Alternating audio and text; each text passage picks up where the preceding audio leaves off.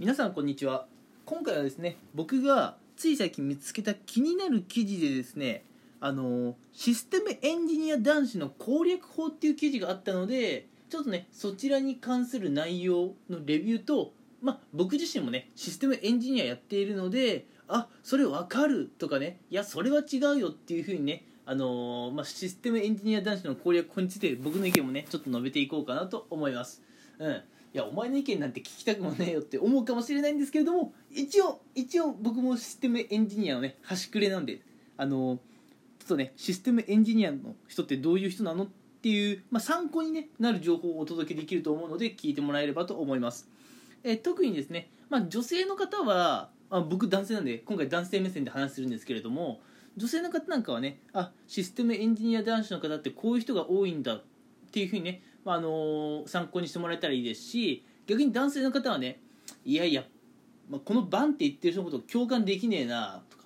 あるいはねあそれはわかるシステムエンジニア男子ってそういう人多いよねっていうふうに逆にね共感とかねしてもらいながら聞いていただければなと思います。うん、であのーまあシステムエンジニア男子の攻略法でよく、まあ、言われていることとしてまずシステムエンジニアの男子ってどんな人なのかってところで結構あのーなんでしょうね。積極的というよりは、うん、消極的人付き合いとか、うん、消極的であまりそうですね。例えば上系っていうんですかね。あ上なんか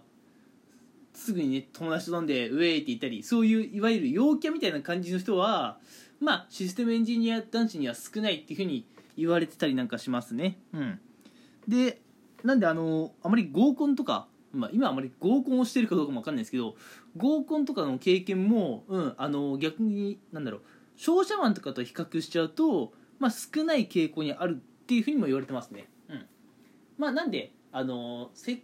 あの結構プッシュしていくような積極的なタイプの人が多いのか、まあ、そうじゃないあの控えめな方が多いのか、まあ、どっちなのかっていうのがね結構システムエンジニア男子言われるところなんですけれども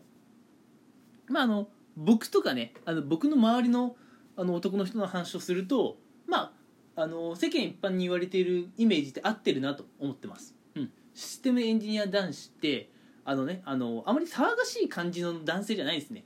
うん、正直結構おとなしい、うん。まあ、あのな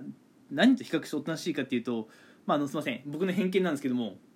それこそそのよく合コンとかねあのは開催されるようなそのハイスペ男子といいますかまあその なんだろうねこういうこと言っていいのかな商社系の方とか、うん、あのあ外資系の方とかそういう方だとねちょっと違うかなと思ってるんですよ。あの勝手にね比較対象にしてごめんなさいね。はい。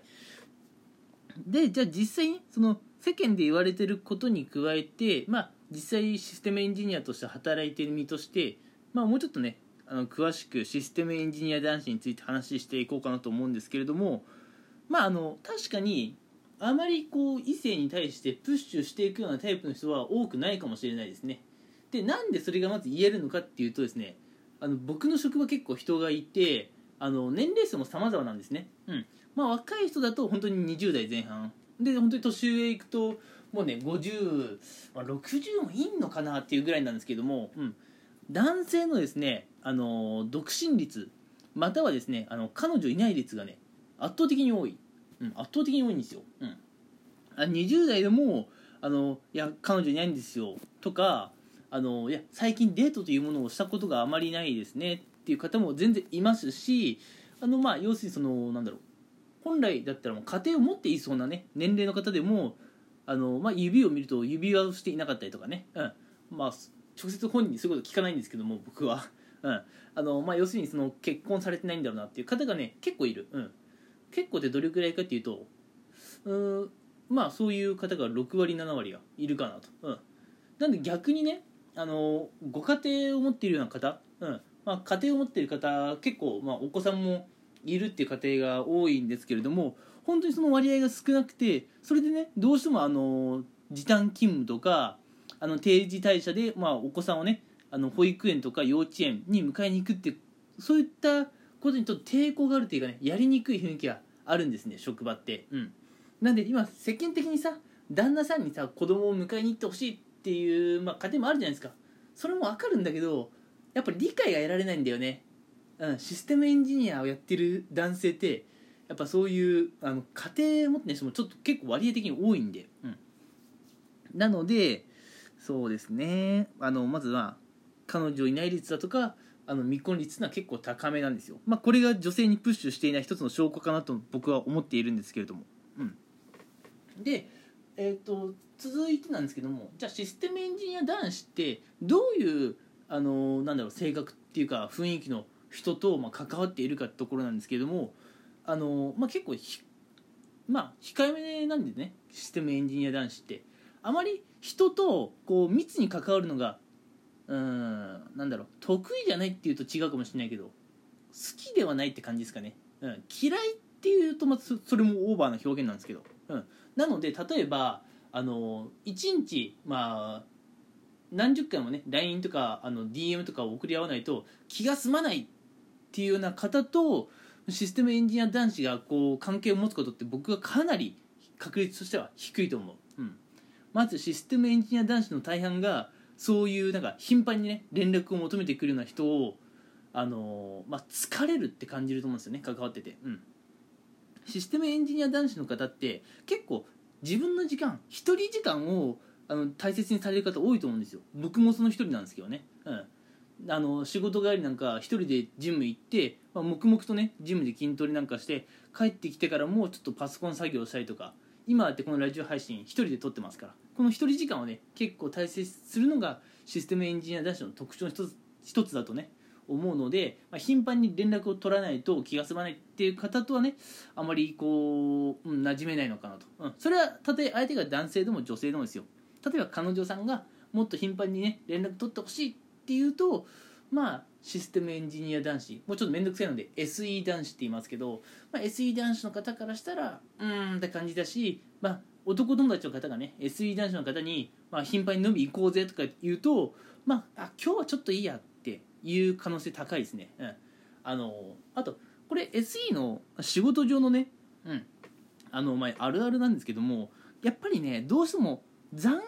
多くなっちゃうんですよね。いやしたくてしてるわけじゃないんですよ。終わんないんですよ単純に仕事が、うん、なんで、まあ、飲み会に行く暇もねうん、だから男友達とかに飲み会誘われてもなかなか行けなかったりするんでね、うん。まあ、そういうところでおのずと一人時間が増えちゃったりするんですけど、うん。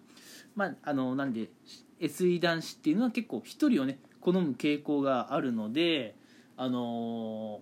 ー、まああの密に連絡取らないと気が済まないって方とかとはあまりね、うん、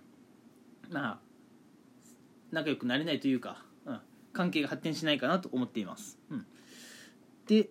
まあシステムエンジニア男子ってそういうところかな。結構一人時間を大事にするので、まあ、の SE 男子の方が、まあ、あの好みの方っていうのは、まあ、相手もね一人時間自分の時間をねちゃんと大切にしている方が、まあ、SE 男子の方にはまあ喜ばれるというか、まあ、僕はそうだってほし僕がいなくてもなんか自分一人で没頭できるような趣味を持っていてほしいですね、うん、僕がいなくても例えば読書が趣味だったらそれはそれでいいんですよ。家に帰って、まあ、読書を一人ねされてるっていうのも全然いいですし、まあ、再放されててもいいですし、まあ、の YouTube の動画をね一人で黙々と編集されてるっていう趣味がある方なら、まあ、それもそれでいいんですけども、うん、とりあえず一人でなんかこう時間をね潰せるって言い方はどうかと思いますけど一人で時間を過ごしていても苦にならない方と、まあ、あの相性がいいんじゃないかなって僕は、えー、思ってます。はいなんでねまああの